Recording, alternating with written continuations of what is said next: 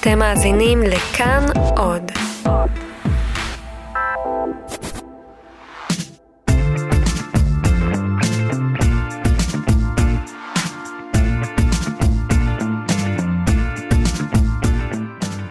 שלום לכם, מה קורה כאן? חזרנו עליכם אחרי חופשת uh, חגים קצרה uh, לשוב ולדבר על מה שקורה בתוך התאגיד עם אנשי התאגיד, לפני המצלמה, אחרי המצלמה, אלה שאתם שומעים ברדיו, אלה שאתם לא יודעים שעושים רדיו, אלה שעושים דיגיטל, טלוויזיה uh, וכל דבר uh, מעניין בתוך uh, תחומי התאגיד. ההסכת שלנו חוזר עם פרקים חדשים, uh, והצוות שאיתי באולפן הוא רום אטיק העורך, מנור בראון על ההפקה, אני ליאור אברבך. והאורח שלנו, אה, של החלק הזה של השנה, שפותח, שפותח את השנה הזו ללא, ללא הפסקות, הוא ראש תחום אה, החוץ בכאן 11, מואב ורדי, שלום מואב. שלום ליאור, מה שלומך? מצוין, איך אתה? אני, האמת שאחלה. כן? כן. נחת קצת בחגים? לא. הייתי בפריז, היינו שבוע בפריז, זה היה כיף מאוד, אבל חזרנו הישר בפול גיר.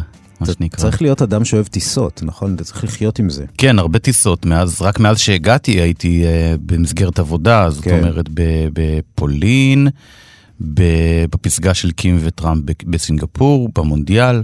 אז uh, כן, צריך לאהוב טיסות. הגלגל הזה של הדיווחים גם מקום להביא באמת סקופ אמיתי, נכון? אתה לא יוצא לנסיעה כזו ומייצר כותרת. לפעמים כן. לפעמים, יש, יש בגדול שתי אפשרויות. אחת, שאתה מביא מה שנקרא כותרת מהבית ושומר אותה לנסיעה, Mm. כדי לתת אותה משם.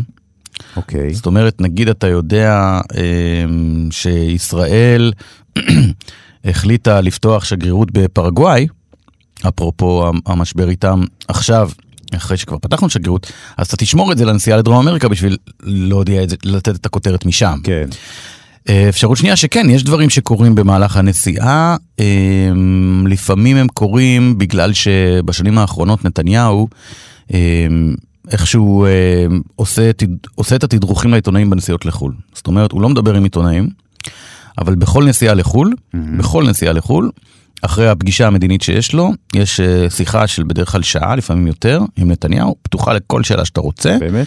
ושם יוצאות כותרות, בדרך כלל. בעצם קוראים לכם, וזה מתוכנן מראש, או קוראים כן. לכם אחרי אותה ישיבה? לא, זה ידוע מראש עוד לפני ההמראה, מתי יהיה התדרוך עם נתניהו שאחרי הפגישה, mm-hmm. ואז זה ההזדמנות לענות על שאלות. חלק מזה, זה גם לחץ שאנחנו, הכתבים המדיניים, אז כשהייתי כתב מדיני, באיזשהו מקום קצת הצלחנו, אני חושב, להפעיל שיהיו תדרוכים כאלה, כי פעם גם זה לא היה. Mm-hmm. וחלק מזה קשור בזה שנתניהו החליט לא לעשות ראיונות בישראל לעיתונות הישראלית. למעשה שנים כבר אין ראיון של ראש הממשלה. כן, נדמה לי משהו כמו ארבע שנים, נדמה לי, סביב סדר גודל. בעיניי, סתם דעתי האישית, כן, זה נובע אך ורק מהחרם של שרה נתניהו על רביב דרוקר. באמת? כן, רק, אך ורק. זאת אומרת, אה, לדעתי זה, זה עובד ככה. זאת אומרת, אה, נתניהו, לשכת ראש הממשלה לא מוכנה שרביב דרוקר יראיין את נתניהו. כן, אנחנו, בואו נחזור לאותן בחירות, למערכת הבחירות, שקובעים שראש הממשלה הולך להתראיין לכל הערוצים. חדשות 10 רוצים להגיע עם תמרי שלום ורביב דרוקר ביחד, מודיעים אה, מלשכת ראש הממשלה, תמרי שלום זה בסדר, אבל בלי רביב דרוקר. נכון, ואז ערוץ 10 מבטל את הראיון, mm-hmm. ואז למעשה אה, רק ערוץ 2 וערוץ 1 דאז הם מראיינים, וזה סקנדל, זה שערורייה, זה, זה אייטם שלשכת ראש הממשלה לא רוצה. כן. אז לכאורה עומדת בפניהם, עומדות בפניהם שתי אפשרויות, או להגיד שאין בעיה שרביב דרוקר יראיין, או שלא עושים ראיונות בכלל, כי לא רוצים שוב פעם להיקלע לסיטואציה שכל פעם הם יצטרכו לסרב לרביב דרוקר, וכולם יעסקו בעניין הזה שרביב דרוקר לא מראיין, וגם לא יהיה ראיון בערוץ 10. אבל אתה אומר לא ראש הממשלה, אתה אומר שרה נתניהו. לדעתי לנתניהו עצמו לא אכפת כבר, ממש לא. שוב, זה תחושת בטן שלי מתוך היכרות עם ראש הממשלה וסביבתו, בסדר? לדע, לדעתי, להערכתי, זה סתם הערכה, אבל להערכתי, נתניהו ממש לא אכפת לו כבר שדרוקר יראיין אותו. מה זאת אומרת, מה, לא אכפת לו? הוא, במערכת השיקולים שהרגע תיארתי, mm-hmm. זה, זה, זה, הוא היה הולך על זה. כן. הוא לא נהנה מזה, הוא היה מעדיף שלא. ואתה מרגיש שהוא יכול להתמודד עם זה גם, אולי. כן, ודאי, ודאי, ודאי. זה לא היה נעים לו, זה לא היה זה, אבל, אבל, אבל נתניהו כן היה רוצה להתראיין לתקשורת הישראלית. הוא היה מוכן מבחינתו, לדעתי, שוב, להערכתי האישית, היה מוכן לשלם את המחיר של שרביב דרוקר יראיין אותו. עם כל, גם עם הדם הרע שיש ביניהם, Mm-hmm. גם עם זה שרביב מן הסתם יציק לו בנקודות לא נעימות מאוד, אבל הוא היה מוכן לעשות את זה כדי להתראיין לכולם, Mm-hmm. כדי להתראיין לבכירים, ליונית לוים אה, של העולם, מה שנקרא. כן. אה, ולדעתי הסיבה שהוא לא עושה זה, שוב, אני לא, אנחנו לא במקום שאני אומר אה, עובדה ואחרי זה אני חשוף לתביעה. אני, אם אתה צריך לשאול אותי את תחושת הבטן שלי, אני אגיד לך שלדעתי הגורם המשפיע שם זה אשת ראש הממשלה, שמבחינתה זה קו ייהרג ובל יעבור, ונתניהו אה, החליט אה, בעניין הזה אה, ללכת עם עמדתו של אשתו. עמדתה של אשתו. והיא לדעתך, לתחושת הבטן שלך, לא עושה את זה מסיבות של אה, התמודדות תקשורתית, אלא מה? מה אה, נק- אתה פגעת במשפחה שלי, אני לא אתן לך לדרוך אה, בביתי. מהמם. זה ה... זה ה... אגב, אתה רוצה ללכת לפסיכולוגיה? אז אני חושב שבפסיכולוגיה שלה, אה, רביב דרוקר פגע במשפחתה, רודף אותה, כתב מאמר בעיתון הארץ שצריך לתקוף את שרה, או לא יודע, לא, אל תתפוס אותי בניסוח. מהמם. בס, בס, סובייקטיבית, היא חווה אותו כמישהו אה, אה, שלילי שפוגע בה ובמשפחתה ובראש הממשלה. אני חושב כמובן שזאת טרללת. כן. זאת אומרת, רביב דרוקר עשה עבודה מקצועית, אה, הוא בא כעיתונאי, אין לו שום דבר, ואני מכיר את רביב, עבדנו הרבה שנים ביחד, זה לא, זה לא במקומות האלה בכלל. ואני חושב שבמובן הזה שרה נתניהו לוקחת את זה למקום אה, שהוא הוא לא ענייני. אגב, אני חושב ש... אני חושב ש... ובגלל זה אמרתי שלדעתי נתניהו היה הולך על זה, בניגוד ל, ל, לדעה של אה, שרה נתניהו, שזה מזיק לנתניהו שהוא לא מתראיין. כן. פה. כי א- איך, איך הוא בעיניך, כשאתם נפגשים באמת באותן שיחות מדיניות, אה, איך ההתמודדות שלו מול התקשורת? איך הוא משוחח איתכם? מבחינתו של נתניהו, כולנו אינסטרומנטים. גם מנהל לשכתו הוא אינסטרומנט, גם שותפיו הקואליציוניים הבכירים הם אינסטרומנטים, גם ראש לשכתו ומזכיר הממשלה הם אינסטרומנטים שנועדו לאפשר לו לממש את חזונו למדינת ישראל. נתניהו, זה, זה היה ניתוח אישיותי מה שאתה עשית אישיותי עכשיו? לגמרי, אוקיי. רק שלי של מואב ורדי, אין לי פה זה, אבל הניתוח הזה בא משיחות, משנים של מעקב צמוד אחריו, משיחות אינטימיות עם אנשים שעבדו לידו, והציטוט הזה, אינסטרומנט, הוא ציטוט של אנשים שעבדו איתו, הוא לא שלי. מהמם. הם אמרו לי, אנחנו אינסטרומנט. כן. ומה שאני בא לומר זה ש... אתה יודע, אני אפילו טיפה ארחיב את זה, אני חושב שמבחינתו של נתניהו, ואני אומר את זה לא בלגלוג ולא בשלילה, מבחינתו של נתניהו, הוא עומד על רצף אחד של, אתה יודע מה, משה רבנו, הרצל, בן גוריון, נתניהו. זאת אומרת, הוא... הוא עד הוא, כדי כך. כן, זאת אומרת, עכשיו אני אומר את זה לא במובן של שיגעון הגדלות. אני אומר את זה במובן הזה שנתניהו באמת מאמין, באמת, אני לא אומר את זה בלעג, נתניהו באמת מאמין שהוא האיש הנכון להיות הרועה בעין של העדר הזה שנקרא העם היהודי בעת הזו, מהמם. בין היתר ובעיקר בגלל שהוא ניחן בתכונה שלוקים בה, לוקה בה העם היהודי, וזה חוסר היכולת לזהות סכנה קיומית מתקרבת. נתניהו ואבא שלו מהמם. מאמינים שהעם היהודי זה עם נפלא, אבל יש להם לקונה אחת מאוד משמעותית של מערכת חיסונית פגומה שלא מצליחה לזהות סכנה קיומית מתקרבת. זה קרה בגירוש ספרד לדעתם, זה קרה כמובן בשואה, בשואה. וזה קורה גם עכשיו, אם תרצה עם הפלסטינים, או דאעש, או איראן, או מה שתרצה. והוא רואה את הסכנות שאנחנו לא רואים. בדיוק. הוא, הוא בראייתו, הוא בראייתו, ניחן ביכולת לזהות את הסכנה מהמם. כסכנה קיומית מתקרבת, מה שאנחנו כולנו לא, ולכן תפקידו הוא לצלצל בפעמונים ולהגן על העדר מפני שחיטה. ככה הוא רואה את עצמו. אוקיי, ויש בזה משהו?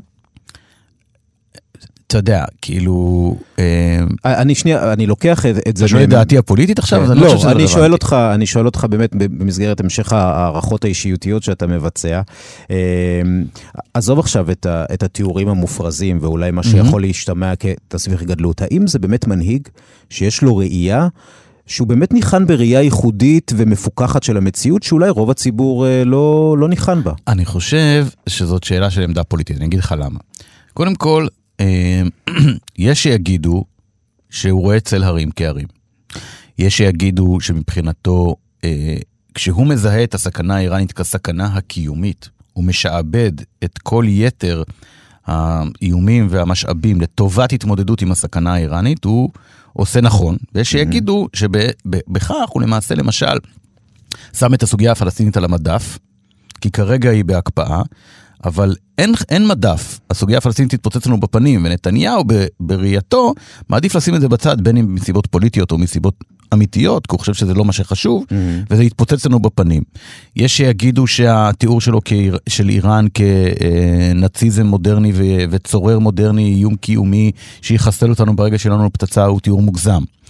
אבל מה שאני, לכן בעיניי זה, זה, זה, זה פחות מעניין, אני חושב שמה שיותר מעניין הוא איך אה, נתניהו, אה, מעבר לזה שכל פוליטיקאי רוצה להיות בשלטון כי, כי, כי זה ה-DNA שלו, ואחרי זה הוא מייצר לעצמו מערכת נימוקים פסאודו-אידיאולוגית למה הוא הנכון להיות בשלטון, זה נכון לכל אדם שחותר לפסגה, לכל שר בממשלה. כל שר בממשלה רוצה להיות ראש ממשלה, אל תאמין לאף אחד שיגיד לך אחרת. וזה נכון לכולם. כן. הוא מאמין שהוא האיש הנכון, אבל אצל נתניהו זה יותר עמוק. כי אני חושב שנתניהו, ואני אומר את זה לזכותו, הוא ניחן בראייה היסטורית. זאת אומרת, יש לו, יש לו תודעה היסטורית אה, משמעותית ועמוקה. יכול להיות, אגב, לדעתי האישית הוא טועה, אבל זה לא רלוונטי. זאת אומרת, כי אני לא חושב שה, שהדיון המעניין הוא להגיד האם נתניהו צודק או טועה בהערכות שלו. לדעתי הדיון המעניין הוא להבין שיש פה אה, בן אדם שבאמת רואה את עצמו כמין מנהיג של העם היהודי בראייה היסטורית, שהוא האיש הנכון בזמן הנכון, שהוא הדבר שהעם היהודי צריך בעת הזו. עכשיו, למה, זה, למה לפעמים זה בעייתי? לא בגלל אם הוא טועה או צודק בהערכת האיום האיראני, אלא בגלל שבמיוחד לאחר כל כך הרבה שנים בשלטון, יש כבר זיהוי, קורלציה כמעט מוחלטת בין טובת המדינה לטובתי. Mm-hmm. הרי אם אני רואה את עצמי כמי שהעם היהודי זקוק לו בעת הזאת להנהיג אותו, אז כמעט כל דבר מצדיק גם בדיעבד וגם למפרע את שהייתי בשלטון. זאת אומרת, אם יש שמפניה וסיגרים, אז זה זוטי דברים אם אני, אם אני צריך להיות בשלטון. לעומת המטרה העליונה, בדיוק, שהיא בדיוק. הישרדות פוליטית בסופו של דבר. ש... כן, אבל מבחינתו, בסובייקט, המטרה העליונה היא להציל את העם היהודי. מה אתם מתעסקים לי עם שמפניה וסיגרות כשגורל העם היהודי מונח על הכף? זאת כן. הראייה. או למשל, אה, מותר לי, אה, או נכון לי, אה, לשבח את אלאור עזריה, או בוא נגיד, לגלות אמפתיה ולהתקשר להוריו, ולשנות ב-180 מעלות את הדעה שלי על אלאור עזריה במחי שתי דקות, mm-hmm. כי ככה זה משרת את הבייס הפוליטי שלי, שזה ערובה להמשך שלטוני. בסובייקט של נתניהו, המשך שלטונו, מצ... את כל הדבר הזה מצדיק את, ה... את, את אלאור עזריה, בגלל שהמשך שלטונו חשוב לעם היהודי. ולכן אלאור עזריה זה תופעת לוואי, זה השבבים שניתזים כשחוטבים את העץ, זה בסדר. כן. עכשיו תבין, נתניהו בעצם, יש כמה וכמה דוגמאות שבהן נתניהו עשה סיבוב של 180 מעלות, בניגוד לאינטרס שהוא זיהה כאינטרס שלו, לא אני. הוא זיהה שהאינטרס שלו היה להגיד אלאור עזריה עשה מעשה שלא יעשה. הוא זיהה שהאינטרס שלו היה להגיד צריך להגיע להסכם אה, להוצאת עם של מבקשי המקלט בכמות קטנה ולהשאיר את רובם פה. הוא הגיע למסקנה שזהו האינטרס של מדינת ישראל בעת הזו. וברגע שהוא ראה שהבייס, מה שאנחנו תמיד אומרים, בסיס התמיכה mm-hmm. הציבורית שלו, מתהפך ועלול להתהפך עליו, אז הוא שינה את עמדתו. הוא הקריב את העמדה הזאת כדי להציל את הבייס, כדי להישאר בשלטון. כן, אני רוצה לחזור איתך לאיום הקיומי, וש... ובאמת לתפקידך כ... כראש תחום החוץ, אנחנו באמת, ישראל נמצאת באיום קיומי מצד איראן? לא, אני לא חושב, אני לא חושב גם ש... אני, אתה לא צריך אותי, כי גם ראשי מערכת הביטחון אומרים שאין איום קיומי מצד, אה, מצד אה, איראן. אה, אני חושב שזה יותר מורכב. תראה, אני, אני, אני אתן לך שני צדדים של המשוואה. קודם כל, אני חושב שמשהו שרוב הישראלים לא חושבים עליו, או לא, לא רוצים לראות את זה ככה, או לא יודעים עליו, בראייה האיראנית, תוכנית הגרעין הצבאית שלהם, זה תעודת ביטוח מפני הפלתם על ידי המערב. בראייה האיראנית, עזוב שנייה את דעתי ודעתך, mm-hmm. בוא ניכנס לראש של האייתולות, של רוחני וחמיני וכל החבורה. הם בראייתם הם, איראן, אחרי המהפכה האסלאמית, הם קוץ בישבנו של העולם ושל המערב במיוחד. קוץ בישבנו. Mm-hmm. וכמו כל אורגן בטבע, הגוף רוצה להוציא את הקוץ, והמערב רוצה לסלק את הקוץ. מבחינתם, המערב, ארה"ב, you name it, בעיקר האמריקנים, מחכים לשעת הכושר כדי להפיל את שלטון האייתולות. זאת אומרת, אנחנו איום קיומי עליהם, לא הם קיומיים עליהם. נכון. אנ- אנחנו כ- כ- כפרוקסי של האמריקנים, אבל זה לאו דווקא אנחנו, זה העולם המערבי, הציוויליזציה המערבית, בסדר? ולכן הם רואים גם מה קרה לאנשים כמוהם שלא הצטיידו בנשק גרעיני, מה קרה בלוב, שהופלה, מה קרה לסדאם בעיראק, שהופל, ולכן מבחינתם, הערובה היחידה להמשך שלטונם, להמשך שלטון המהפכה האסלאמית בכלל של המשטר הזה, הוא הצטיידות בנשק גרעיני, כי זאת תהיה ההרתעה בפני הפלתם. ולכן. ולכן ליאור, הגעה לתוכנית גרעין צבאית שתביא להם בסוף פצצה, היא אינטרס ביטחוני הישרדותי.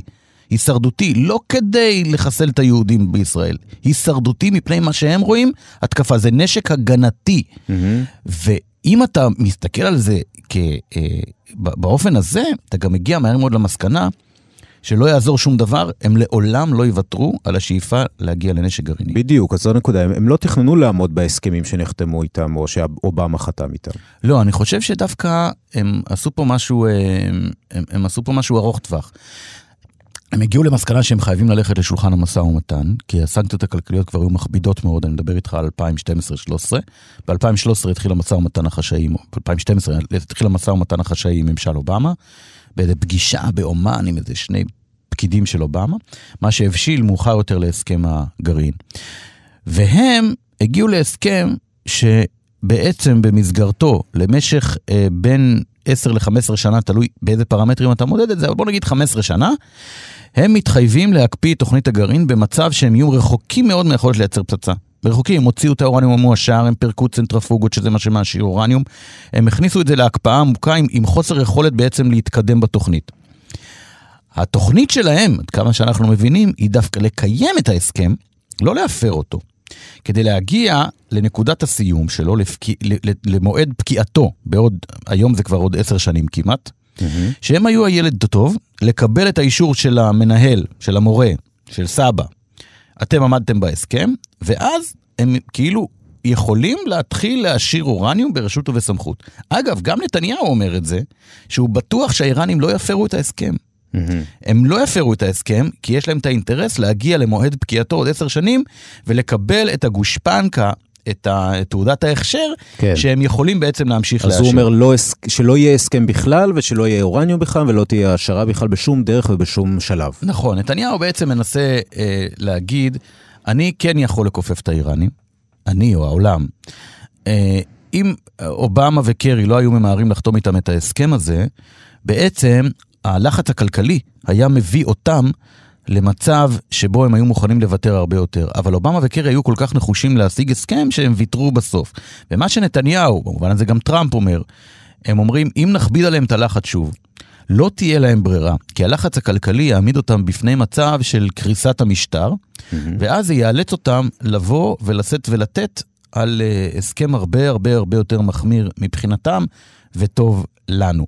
בינתיים זה לא הוכח, אבל אתה יודע, כן. יכול להיות. תראה, העשור האחרון, אה, אם אנחנו חוזרים, ל- לא צריך העניין, ל-2008, ואנחנו מסתכלים על המצב שבו אנחנו נמצאים בו היום, אה, העולם השתנה באמת כמעט ללא היכר. אה, וגם יחסי הכוחות בין המעצמות ממשיכים להשתנות. ואנחנו רק, רק בשבועות האחרונים חווינו איזושהי, איזשהו משבר, ומיד תסביר לי אם אנחנו בעיצומו עדיין, של ישראל מול רוסיה, שהיא שחקנית שהולכת ומבססת את עצמה באזור, וזה בעיקר בזכות מה שקורה, בזכות, במרכאות, מה שקורה בסוריה הממוטטת. תן לי ככה איזושהי מפה, מי נגד מי? מי הטובים, מי הרעים, מי בצד שלנו, בעד מי אנחנו. כן. רוסיה יש לה DNA של אימפריה, מה שלנו אין. הם מבחינתם היו האימפריה הרוסית הגדולה, ובעצם בסוף המלחמה הקרה, הם לא רק אה, הפסידו, הם הובסו והושפלו על ידי המערב. Mm-hmm. המערב חגג את ניצחונו על כל הציוויליזציה הזאת, על כל האידיאולוגיה הזאת של הגוש הקומוניסטי, באופן טוטאלי. זאת אומרת, בכלל זה לא, זה לא, זה לא היה צריך שופט שישפוט מי ניצח, כן? Mm-hmm. הגוש הקומוניסטי התפרק, היה ברור מאיזה אידיאולוגיה ניצחה, איזה ציוויליזציה ניצחה, המערב ניצח, הקומוניזם הפסיד. אבל הרוסים באיזשהו מקום הרגישו מושפלים, הרגישו מושפלים ממה שקרה. ואתה יודע, להבדיל אלף אלפי הבדלות, אבל רק כדי להמחיש את הפואנטה, יש הרי תיאוריה שאומרת שהסיבה המשמעותית או המהותית לעליית הנאציזם בגרמניה בשנות ה-30 זה ההשפלה שמה, שה, ש, שמנצחי מלחמת העולם הראשונה הנחילו לגרמנים בהסכמי ורסאי. כן. בעצם אמרו להם, עכשיו תרדו על הברכיים, תזחלו ותלקקו לנו את הרגליים בהסכמי ורסאי, לא תקבלו מאיתנו כלום. וזה ייצר איזה אנטי בחברה הגרמנית של כאילו... מחזירים את הכבוד האבוד. מי שמשפיל אותנו, אנחנו נחזיר את הכבוד האבוד. וזה קצת מה שקורה פה. הייתי במונדיאל ברוסיה, ועשיתי שם כמה כתבות על, על הדברים האלה, מה שקורה מאחורי הקלעים. ואמר לי איזה בחור, עיתונאי, אינטלקטואל רוסי, שהוא דווקא מתנגדיו של פוטין, הוא אמר, תקשיב, אתם המערב הייתם יותר מדי עסוקים בלחגוג את ניצחונכם במלחמה הקרה עלינו. לא הבנתם שפה הרגשות האלה הם רגשות מאוד מאוד חזקים של גאווה לאומית. ובמובן הזה, עכשיו אני סוגר את הסוגריים, פוטין, הפרויקט הגדול שלו הוא להחזיר עטרה ליושנה, להחזיר את רוסיה לגדולתה. מה שטראמפ אומר, make America great again, פוטין כבר אומר לעצמו עשר שנים. Mm-hmm. I will make Russia great again. great again במובן של כוח הגמוני עולמי.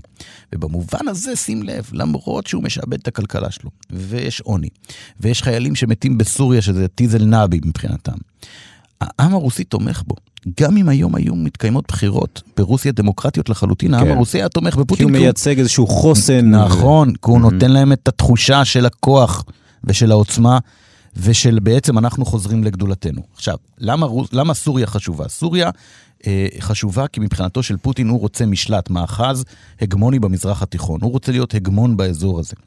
הוא ראה מה קרה לו בלוב, שהאמריקנים אמרו לו בוא נלך, בוא נלך ביחד, והוא אמר יאללה בוא נלך ביחד, והופ, זה הפך להיות, הוא איבד את הנכסים שלו שם. הוא פשוט איבד את הנכסים שלו שם. והוא לא מוכן שזה יקרה יותר. הוא רוצה מדינות השפעה במקומות שונים בעולם, במובן הזה במזרח התיכון. עכשיו, הוא רוצה בעצם שסוריה תהיה תחת שליטתו. בשביל זה התנאי ההכרחי הוא שסוריה תהיה מאוחדת תחת ריבונות אחת. Mm-hmm. שהיא לא תהיה פרגמנטים כמו שפה חש... חשבנו שהיא תהיה, כן, ארבעה, ארבע מדינות שונות, כל מיני, אתה יודע, יהיה מדינה סונית, מדינה עלאווית, מדינה כורדית, מדינה... כן. לא, לא, הוא צריך, אם הוא רוצה... זה פיזיקה של ה... זה פיזיקה. אם אני רוצה שמקום מסוים יהיה תחת השפעתי, הוא קודם כל צריך להיות מאוחד. אחרת אין לי שליטה, הוא פרגמנטלי. זה מה שהוא מנסה לעשות עכשיו בסוריה. נכון, ולכן הוא בעצם תומך באופן משמעותי מאוד במשטר אסד, כי הוא הבין שמשטר אסד הוא מי שעליו צריך לשים את הקלפים כדי לאחד את סוריה. אגב, הוא לא מת על אסד, אין לו בעיה שאסד ילך לעזאזל ביום שאחרי. כל עוד רוסיה נשארת תחת משטר ריבוני אחד, מאוחד, מרכזי אחד. Mm-hmm. ומכיוון שכך הוא שם את הכסף שלו על אסד, והוא צריך שאסד יישאר בשלטון. פה נכנס לעניין המשוואה, למשוואה הזאת העניין האיראני. פוטין הגיע לבקשת הסורים בקיץ 2015 לפני שלוש שנים. האיראנים הגיעו לסוריה כבר ב-2012, שלוש שנים לפניהם. עכשיו, לא רק שהם הגיעו, הם למעשה אלו שהקיזו את דם חייליהם האיראנים בשביל הניצחונות של אסד. אסד לא היה מנצח את המלחמה בלי האיראנים. Mm-hmm. ולכן, ליאור, בעצם פוטין לא יכול לא רוצה ולא יכול להגיד לאיראנים, קחו את הקידבקים שלכם ותעופו לי לטהרן. הוא לא יכול, הוא לא יכול, הוא גם לא רוצה כי הוא עדיין תלוי בהם. מהבחינה הזו, אם נסכם עד כה, אסד, האיראנים ופוטין באותו צד. נכון. לא לעולם חוסן ולא תמיד. אגב, פוטין היה רוצה שהאיראנים יהיו מה שקראנו פעם, אתה זוכר את המושג חי מוחלש. Mm-hmm. זאת אומרת, ההתעצמות האיראנית שתהפוך לאיזה מונסטר כזה ששולט לך מטהרן דרך, אה, דרך בגדד, מוסול, עראקה ועד חוף ביירות ולתקיע, הסע הראשי, מה שאנחנו קוראים שהם רוצים לייצר האיראנים, הוא לא טוב לפוטין. פוטין רוצה יציבות. פוטין הוא מאמין אדוק ביציבות, כמו שבן אדם דתי עובד את האל, פוטין עובד את היציבות. הוא רוצה שקט ויציבות. אם האיראנים יהיו יותר מדי חזקים ופרובוקטיביים, הוא רואה מה קורה, זה מייצר לו מלחמות עם ישראל. לכן הוא לא היה רוצה את זה, ולכן במובן מסוים, התקיפות הישראליות שתוקפות את האיראנים בסוריה, mm-hmm. הן לא רעות לפוטין. הן לא רעות לפוטין. פוטין דווקא, זה מתיישב עם האינטרס שלו. זה בסדר שהם שם, אבל לא חזקים מדי. בדיוק. זה שישראל מקצצת את כנפיהם כמו מקסחת דשא כזאת, כן. שכל פעם מכסחת את הגובה, זה לא רע לפוטין. אבל פוטין לא רוצה חיכוך גבוה. הוא לא רוצה מלחמה, לא בלבנון ולא בסוריה. הוא רוצה שקט, הוא רוצה להגיע להסדר מדיני, mm-hmm. שלפיו הוא הפטרון של כן. סוריה. הוא לא רוצה בחוץ. עוד אפגניסטן או עוד אוקראינה אפילו. ממש לא. ולכן כל הבלגן הזה שקורה באוויר, הוא טוב לו, כי הוא... הוא מבין שזה טוב ל... ו- שזה ו- מקצץ האיראני, והכי חשוב ליאור, הוא מבין, הוא באמת מבין, את האינטרס הביטחוני הרוסי, הוא מבין כשנתניהו אומר לו, תשמע, אנחנו לא נוכל להרשות לעצמנו, פשוט לא נוכל להרשות לעצמנו, שיהיה נשק מתקדם בסוריה שיכול לפגוע בנו, גם אצל האיראנים בסוריה וגם שיעבור ללבנון, ולכן הוא מבין את האינטרס הזה. מה שקרה עכשיו, שלמעשה בעצם, uh, הוא, הוא מבין שהמודוס אה, אופרנדי הזה, שיטת הפעולה הזאת, הורגת לו 15 חיילים רוסים, ואז הוא אומר, חבר'ה, עד כאן, לא מתאים לי, פשוט לא מתאים לי. אז הוא מנסה בעצם לנצל את התאונה של הפלת המטוס בשביל לקבוע כללים משחק חדשים. מה שהיה, שהעלמתי עין ואפשרתי לכם, לא יהיה. עכשיו אני רוצה לקבע כללי משחק חדשים, כי המדורות האלה שאתם עושים לי, לא מתאימות לי יותר. ואיך ארדואן קשור לעניין? ארדואן הוא שחקן מעניין. ארדואן, אה, קודם כל כרגע הוא בברית, בברית הזאת, בציר הזאת של רוחני, פוטין, אסד, ארדואן. אה, כשבעצם יש פה שני וקטורים מקבילים. בוקטור אחד אה, ניטשת מלחמה בעצם על חלוקת העוגה הסורית ביום שאחרי. Mm-hmm. כל אחד רוצה נתח. האיראנים רוצים שיהיה להם נתח, הסורים ודאי, הרוסים ודאי רוצים שיהיה להם נתח. וארדואן, מה שחשוב לו בחיים זה הרצועה הכורדית בצפונה של סוריה, בעצם דרומה, מול הגבול הדרומי של טורקיה. הדבר המשמעותי ביותר עבור ארדואן זה לוודא שהכורדים בטורקיה לא יתקוממו. ה-PKK, המחתרת הכורדית, כל הזמן אנחנו שומעים על זה, דרום-מזרח טורקיה זה אוכלוסייה, זה שטח שחלקו, אה, האוכלוסייה הדומיננטית בו היא אוכלוסייה כורדית, mm-hmm. וזה לא, אה, זה, זה מה שמפחיד את ארדואן, ההתקוממות הזאת. עכשיו, הכורדים מפוזרים על פני סוריה, טורקיה ועיראק במזרח, יש גם קצת באיראן, אבל נעזוב אותם לשלייה הזאת. ובעצם, מה שארדואן חושש זה שאם תהיה אוטונומיה כורדית בצפון סוריה, ה-YPG, ה-PMD, זה ככה הם נקראים, או YPG נקרא להם לצורך השיחה הזאת, הכורדים שבצפון סוריה, אם הם יזכו לאוטונומיה, זה יקרין על הכורדים שמעבר לגבול בדרומה של טורקיה. ויערער את היציבות בוודאי, הטורקית. בוודאי, בוודאי, ואת זה הוא לא רוצה. ולכן הוא אה, הכריז מלחמת חורמה בכורדים, גם בצפונה של סוריה. הוא הכניס לשם כוחות, הוא ירה בהם, הוא הרג אותם, הוא שחט אותם, הוא מרחיק אותם. זה מה שמעניין אותו בחיים. זה מה שמעניין אותו. ולצורך העניין הזה, פוטין ורוחני הם בני בריתו. אבל יש פה אבל, ומה האבל? האבל הוא שלמרות כל מה שאמרתי, שנוא נפשו הגדול ביותר של ארדואן זה בשאר אל-אסד. שונא אותו שנאת מוות, מת שהוא יעוף, היה מוכן לחסל אותו, לא מוכן שהוא יישאר בשלטון. אתה מבין? זה, זה מטריצה קצת, קצת מסובכת. כן. עכשיו, אני רק אסגור את המעגל הזה ואומר שארדואן הוא שחקן מעניין. ארדואן רואה את עצמו אפרופו מה שאמרתי על ביבי כרועה של העם היהודי, ארדואן רואה את עצמו כמנהיג מוסלמי. הוא רואה את עצמו כ... שיש לו אחריות לאחיו המוסלמים הסונים. זה מתבטא במה שהוא רואה, אה, אחריות וקרבה לתנועת חמאס בעזה, שניהם אחים מוסלמים, אה, ו, וגם לסונים בסוריה. במובן הזה, הוא מרגיש צורך להגן על הסונים שעכשיו כלואים באידליב, אנחנו כל הזמן מדברים בחודש האחרון על אידליב ומובלעת אידליב ומה יהיה באידליב. כמו גם במקומות אחרים, כוחות האופוזיציה, שחלקם הם טרוריסטים, אבל חלקם הם סונים, הוא מרגיש אחריות עליהם, והוא מרגיש אחריות למנוע אה, התקפה או שחיטה של האיראנים, הסורים והרוסים על אידליב, כי מבחינתו זה, יש שם שלושה מיליון סונים. Mm-hmm. אז אתה מבין, המשחק הוא מורכב. וזה באמת זאת אומרת, זה, זה, זה, זה באמת אחריות אמיתית, או שזה הוא, הוא אלה כן. הצהרות? הוא חש, הוא חש כן. הוא חש, הוא חש שהוא צריך אה, להיות זה שדואג לסונים, בין אם זה לאחים המוסלמים בעזה, שזה חמאס, ובין אם זה ל, לערבים הסונים באידליב. הוא חש שהוא צריך אה, לדאוג להם. כמובן, זה משרת אותו כי הוא, שוב, כל שחקן רוצה להיות הגמוני. טורקיה של ארדואן, או ארדואן רוצה שטורקיה תחזור לגדולתה של האימפריה העות'מאנית. Mm-hmm. ולכן הוא מנסה בעצם להיות השחקן שהוא הדומיננטי במובן של אני הפטרון, אני פורס את חסותי כן. על הסונים. שים לב, זה גם קרה לנו בצוק איתן ואפילו בעמוד ענן, שארדואן הציע להיות המתווך בינינו לבין חמאס.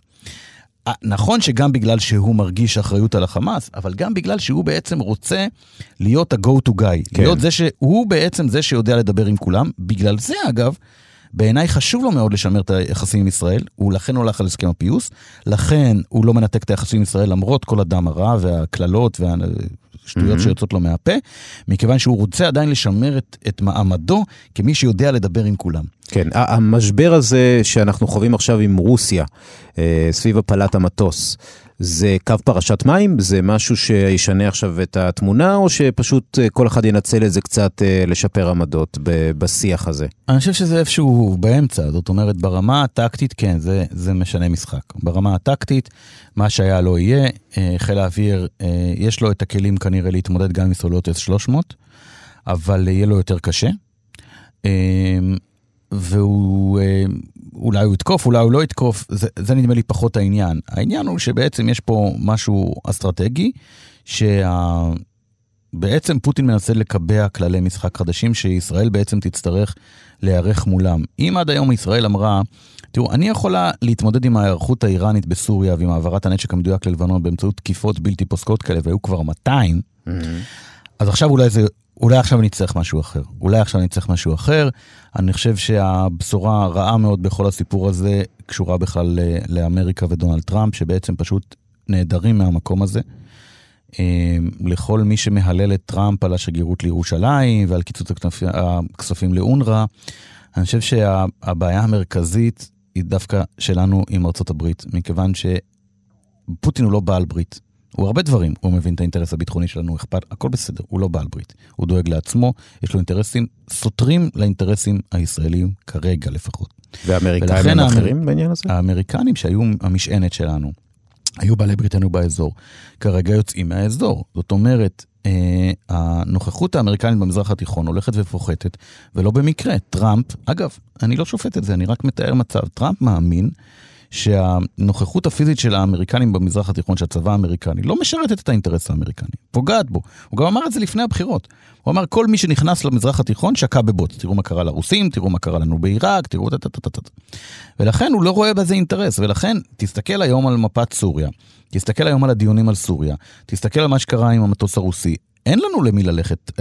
ממשל טראמפ לא נמצא שם, הוא לא נמצא, הוא טראמפ, נמצא בסוריה בכמה בסיסים. אז טראמפ הוא לא הדבר הכי טוב שקרה לישראל אי פעם? בעיניי ממש לא. לא? לא. הוא טוב לישראל בהרבה מאוד מובנים. אנחנו נכנסים פה שוב להשקפה פוליטית, כי אם אתה אה, אה, מתנגד למדינה פלסטינית, אז טראמפ כנראה מאוד עוזר לישראל. Mm-hmm.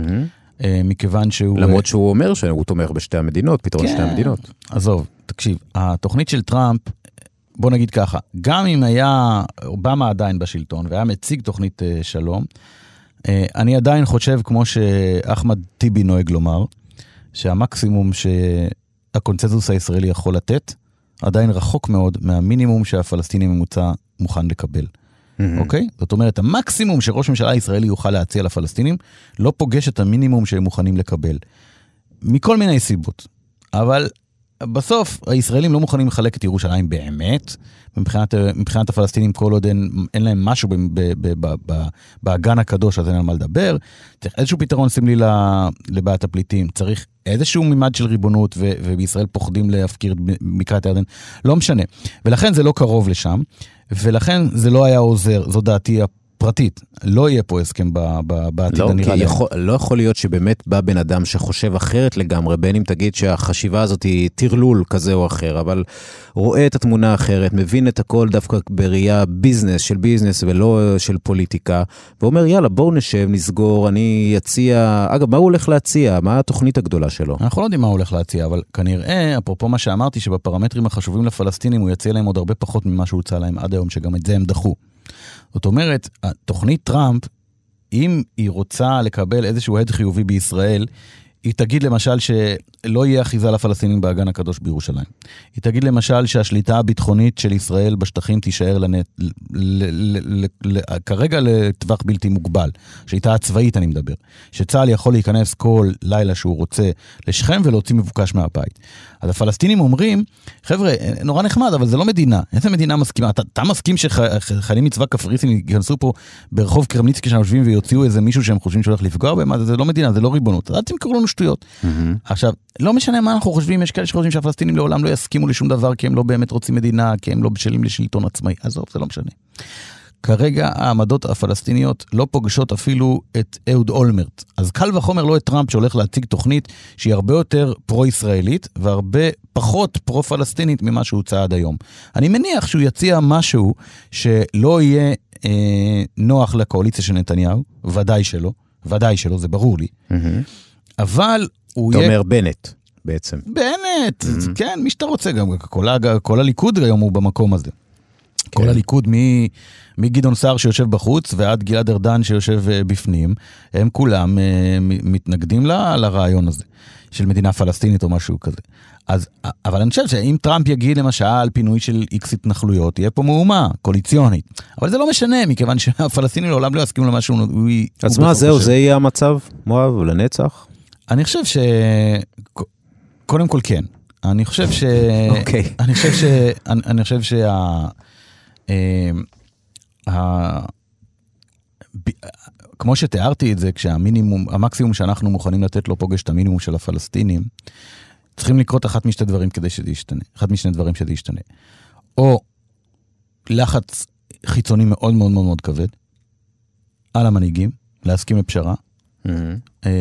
או התפרצות אלימה בשטח. זאת אומרת, או שיבוא נשיא אמריקני, שיודיע, יודיע, פשוט יודיע, לראש ממשלת ישראל ולנשיא הפלסטיני, שאם הם לא מקבלים את תוכניתו, נגמר הסיפור. יש היום, אה, מדינת ישראל נשענת על שלושה מיליארד דולר אה, סיוע אמריקני, יבוא הנשיא האמריקני ויגיד, חבר'ה, נחמד, עכשיו זאת התוכנית שלי, ואם אתם לא מסכימים לה, אין יותר סיוע. זה לחץ מסיבי, אוקיי? אני לא כל כך רואה את זה קורה, בטח לא עם ממשל טראמפ. האפשרות השנייה היא אלימות. אם, אני סתם אומר, כן? אם בסוף המצב שלנו מול הפלסטינים יוביל להתפרצות אלימה של הפלסטינים אה, ושלנו בתגובה, שיביא לאלפי הרוגים מכל צד, אבל אלפי הרוגים, יכול להיות שהקיבעון הזה שתיארתי, שכרגע אף צד לא מוכן לוותר יותר ממה שהוא כבר אמר, משהו ישת, ישתנה, כי אנשים יגידו לעצמם שווה לי לוותר יותר, כי מחיר ההתפרצות האלימה גדולה יותר. אני לא חושב שזה יקרה בקרוב. אתה יודע, תמיד, אה, קודם כל אומרים עליכם, אנשי אה, דסק החוץ, שאתם אה, קודם כל יוניים באופן כללי, לעומת יתר עמיתיכם, בטח מהפרשנים הביטחוניים למיניהם. וגם בא לכם תמיד שמשהו יקרה. בא לכם שתהיה איזושהי דרמה כזאת, ברור. איזושהי מהפכה גדולה, לא רק ברור. שם, אלא גם פה. ברור, ברור. למה? זה, אתה יודע, המנון בית"ר, איך אומרים שקט הוא רפש? כן, נכון? אבל, אבל זה היצר העיתונאי כמו שאתה אומר, נכון. אבל אני מדבר על, על דברים גדולים באמת, אתה יודע, על, על מחאות חברתיות, על מהפך, מהפכים, מהפכות, כלומר, גם uh, כשאני רואה איך, uh, אתה יודע, נדב אייל, אה, עמיתך Mhm, בחדשות 10, כותב על המובארקים, Mhm. הוא, יש לו גם עמדה שמושפעת מהעולם. על איך שישראל צריכה להיות, או על מה שצריך לקרות פה, זה, זה משהו שגם אתה שותף לו? כן, אני חושב ש... אני חושב שה... אין ספק שאני לפחות רואה את תפקידי בלהביא לצופים את, אה, את, את, את תמונה כמה שיותר רחבה ועשירה על מה שקורה בעולם, כדי לתת להם, לאפשר להם את הכלים לגבש את עמדתם גם על מה שקורה לנו, להם, Mm. לכולנו פה. זאת אומרת, אני חושב שאתה יודע, אני, אני יכול לקחת את זה לכיוון של, אה, אתה יודע, אנחנו כל כך עסוקים פה בחמאס ורקטות ואיראן ו- וחיזבאללה ו-S300. אתה יודע, כאילו ההתחממות הגלובלית זה, זה סכנה שהיא היא מוחשית לא פחות. אה, העניין של, אה, אתה יודע, בדיוק אתמול בתוכנית, הראינו שבעצרת האו"ם בשבוע שעבר, אתה יודע, כולנו התמקדנו בנתניהו וטראמפ ואבו מאזן, והם דיברו על איראן ו- וסוריה וצפון קוריאה ומחסנים וגרעין ומה שאתה רוצה. היו שם חמ- חמישה מנהיגים, ראשי ממשלה ונשיאים של מדינות איים באוקיינוס, שכל הנאום שלהם, עלו בזה אחר זה, כל הנאום שלהם מוקדש לסכנה הקיומית של היעלמות מדינתם בגלל עליית ממפלס פני הים. מדינה מתחת- נעלמת. כן. שוקעת. ש... כן, אה, המים עולים, כן. מהמם. ואתה יודע, הם מדברים על זה בתשוקה ובאנרגיה ובעוצמה שנתניהו מדבר על, על איראן. אז אתה יודע, יש עוד כמה דברים שמעסיקים את העולם, ויש עוד כמה תופעות שצריך אה, לשים אליהם לב, ואנחנו לא יכולים לחיות על אי, אנחנו לא אי.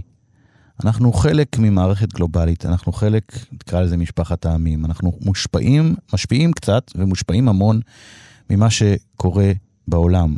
אנחנו לא, עם לבדו ישכון, זה לא עובד. ולכן אני חושב שמאוד מאוד חשוב, לי לפחות, לנסות להבין אה, כמה שיותר ולתת לצופים שלי, או לנמענים שלי, כמה שיותר מידע ואינפורמציה וניתוח וכלים בשביל בעצם להבין את יחסי הגומלין האלה בין העולם לישראל. ומערכת החדשות הזו, או הקודמת, או כל מערכת חדשות ישראלית, מיינסטרימית, שמתעסקת במה שקורה, אתה יודע, בגבול עם עזה, ומתעסקת בפיגועים, ומתעסקת בכל העניינים היומיומיים הישראליים האלה, אכפת לה מה קורה למדינות האם, לנאורו השוק... השוקעת? זה תלוי באיזו פלטפורמה. תראה, המהדורה המרכזית של שמונה בערב, רף העניין שלה הוא מאוד מאוד מאוד מאוד גבוה. זאת אומרת, בשביל לחצות את רף העניין של עורך מהדורה, כל מהדורה, מרכזית של שמונה בערב, אתה לא יכול לבוא עם, ה, עם הסיפור על, אה, על מדינות האיים ששוקעות. אתה צריך לבוא עם משהו ש, שאו שיש בו עניין מאוד גדול לישראלים, או שיש בו איזה ויץ כזה קצת, אה, איזה סקס אפיל או משהו כזה, או שכמובן זה חדשות גדולות. זאת אומרת, אם יש, קטלוניה יוצאת לעצמאות, טראמפ והמתלוננת על אה, קוונו, אה, ברקסיט, זה דברים גדולים. אני חושב שכן, אני חושב, ש, אני חושב שבכלל, באופן אה, כללי, הציבור הישראלי לא מספיק מתעניין בחדשות חוץ. אנחנו מאוד מאוד מאוד אה, שקועים ב, בחלקת האלוהים הקטנה שלנו, בצרותינו. חלק מזה גם קשור באיזו תחושת קורבנות, אני חושב שיש לנו, שמאוד ככה מטופחת לפעמים על ידי השלטון פה.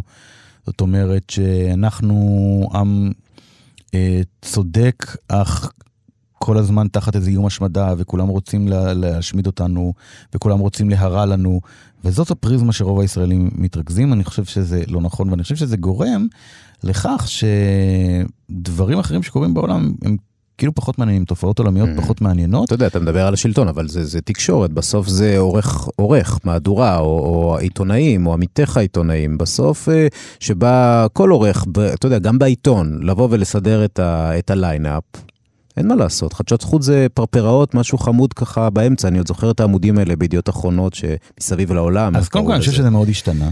כן. ואני חושב שההחלטה של uh, מנכ"ל חטיבת החדשות שלנו, ברוך שי, עם הצוות שלו וגם של אלדד קובלנץ, בעצם לתת, אה, לתת אה, ביטוי לחדשות חוץ באמצעות תוכנית כמו שאני מגיש העולם היום.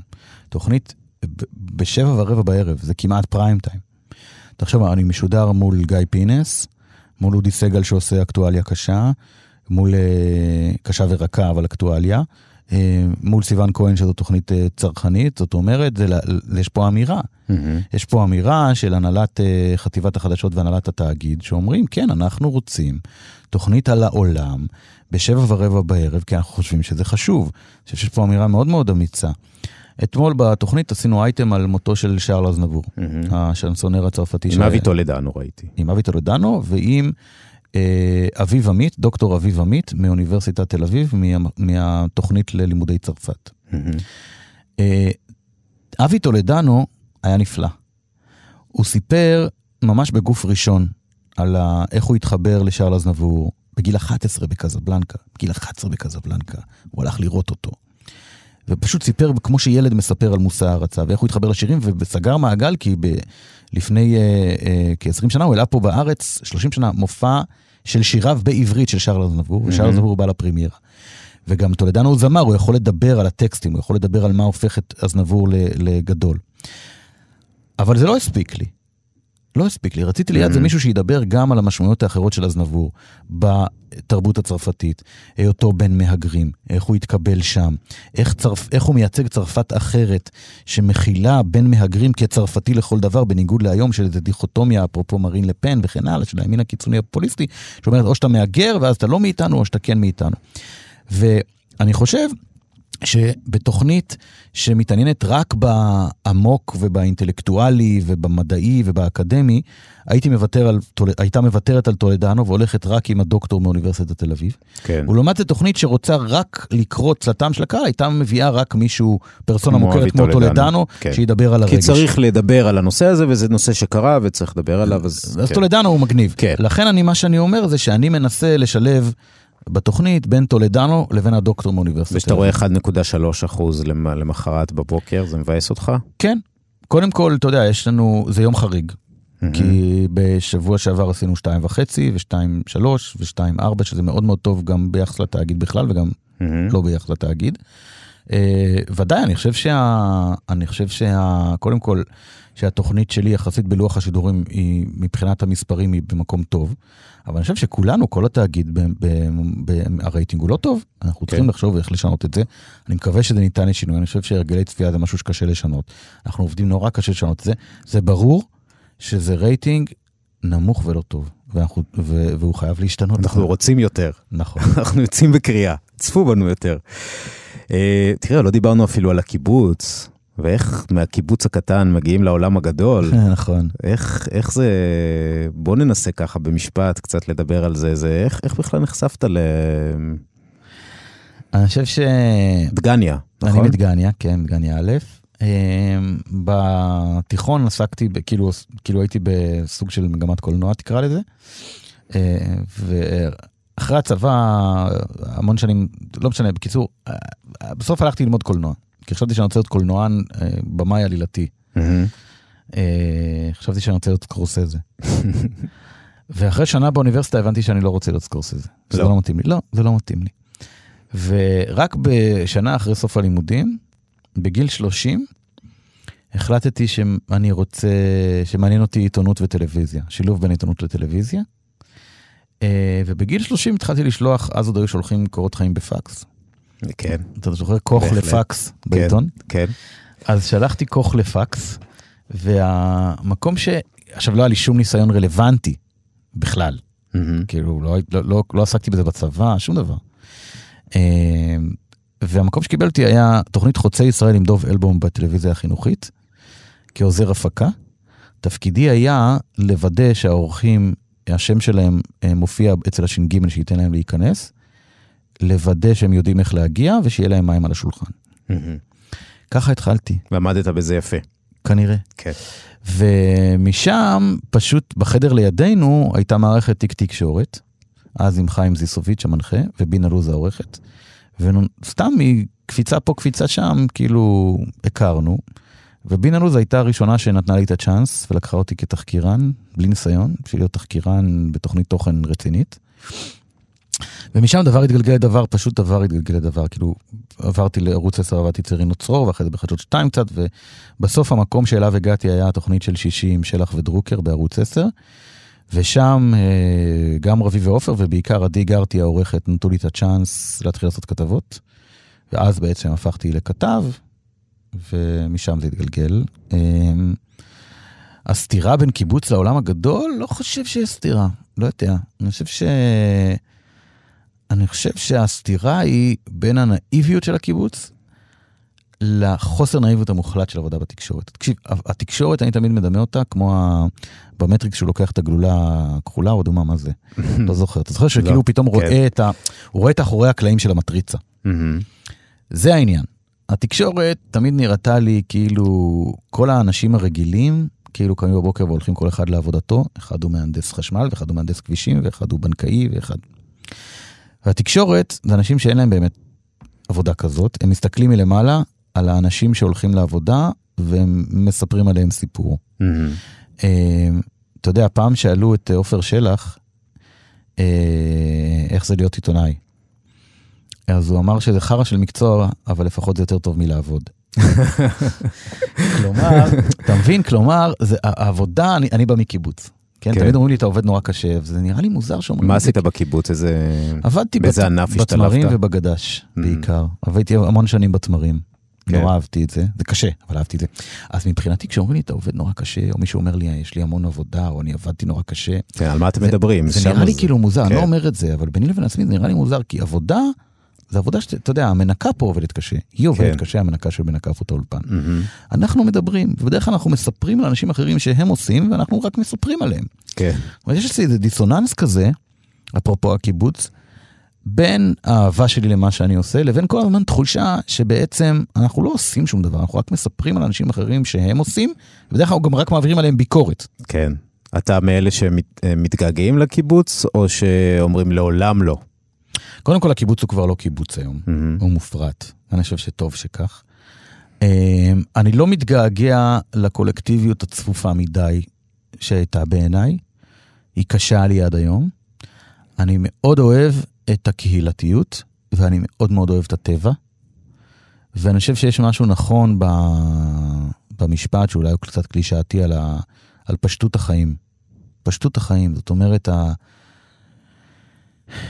פחות מניפולציות, פחות רדיפה אחרי החומר, פחות אה, אגרסיביות שהעולם שלנו, הקפיטליסטי, העירוני, התחרותי, נורא נורא מושתת עליו. אה, ותשמע, הייתי בסוף שבוע, אמרתי לך, אצל ההורים בדגניה, ולא יודע, סתם הלכתי לי ברגל ככה במטה הצמרים לאורך הירדן, וזה היה כמו לנשום אוויר צח פתאום. פתאום, פתאום משהו נכנס לך לריאות. פשוט, בראשיתי, בלי מניפולציות, בלי אגרסיביות, בלי, אתה יודע, כאילו, אתה מסתובב בדסק חדשות, יש המון המון לחץ שרובו קשור בכלל ב... אתה יודע, השר הזה נתן רעיון לערוץ הזה, אז עכשיו אתה צורח על הדובר כן. שלו כמו משוגע. קטנוניות קטנה. ו... לא קטנוניות קטנה, כי זה, זה, זה לא קטנוניות קטנה, זה, זה, זה, הצורך של, ה- זה הצורך של העבודה, אין לך ברירה, אתה לא תשרוד אחרת. מהמם. אתה לא תשרוד אחרת, ליאור. אם אתה לא תהיה אגרסיבי, ותגיד לדובר של השר הזה, אתה עכשיו מחוק פה, אתה יותר לא תראה פה מסך, אתה זה... אז אתה לא תשרוד, אבל זה, זה, זה הוויה שהיא נורא אלימה, והיא נורא כן. קשה. אז במובן הזה אני מתגעגע מאוד לקיבוץ. טוב שיש לנו את דגניה. נכון. לחזור, לחזור אליה מדי פעם. מואב ורדי, ראש אה, תחום החוץ בכאן 11, תודה רבה לך. תודה ליאור, היה כיף. היה מאוד מעניין. תודה. אה, תודה רבה לצוות שהיה איתי, תודה רומטיק על העריכה, תודה רבה למנור בראון על ההפקה. אתם אה, מוזמנים להאזין אה, לכל הפרקים של מה קורה כאן, גם באתר שלנו וגם באפליקציה כאן אודי, ועכשיו גם בספוטיפיי. ובכלל, זה מצטרף לכלל היישימו- היישומונים, האפליקציות שבהן אפשר למצוא את, ה- את כל הפודקאסטים שלנו, את כל ההסכתים שלנו שהם מצוינים ורבים. אז עכשיו גם בספוטיפיי. אני ליאור אברבך, תודה רבה לכם שהייתם איתי. Committee.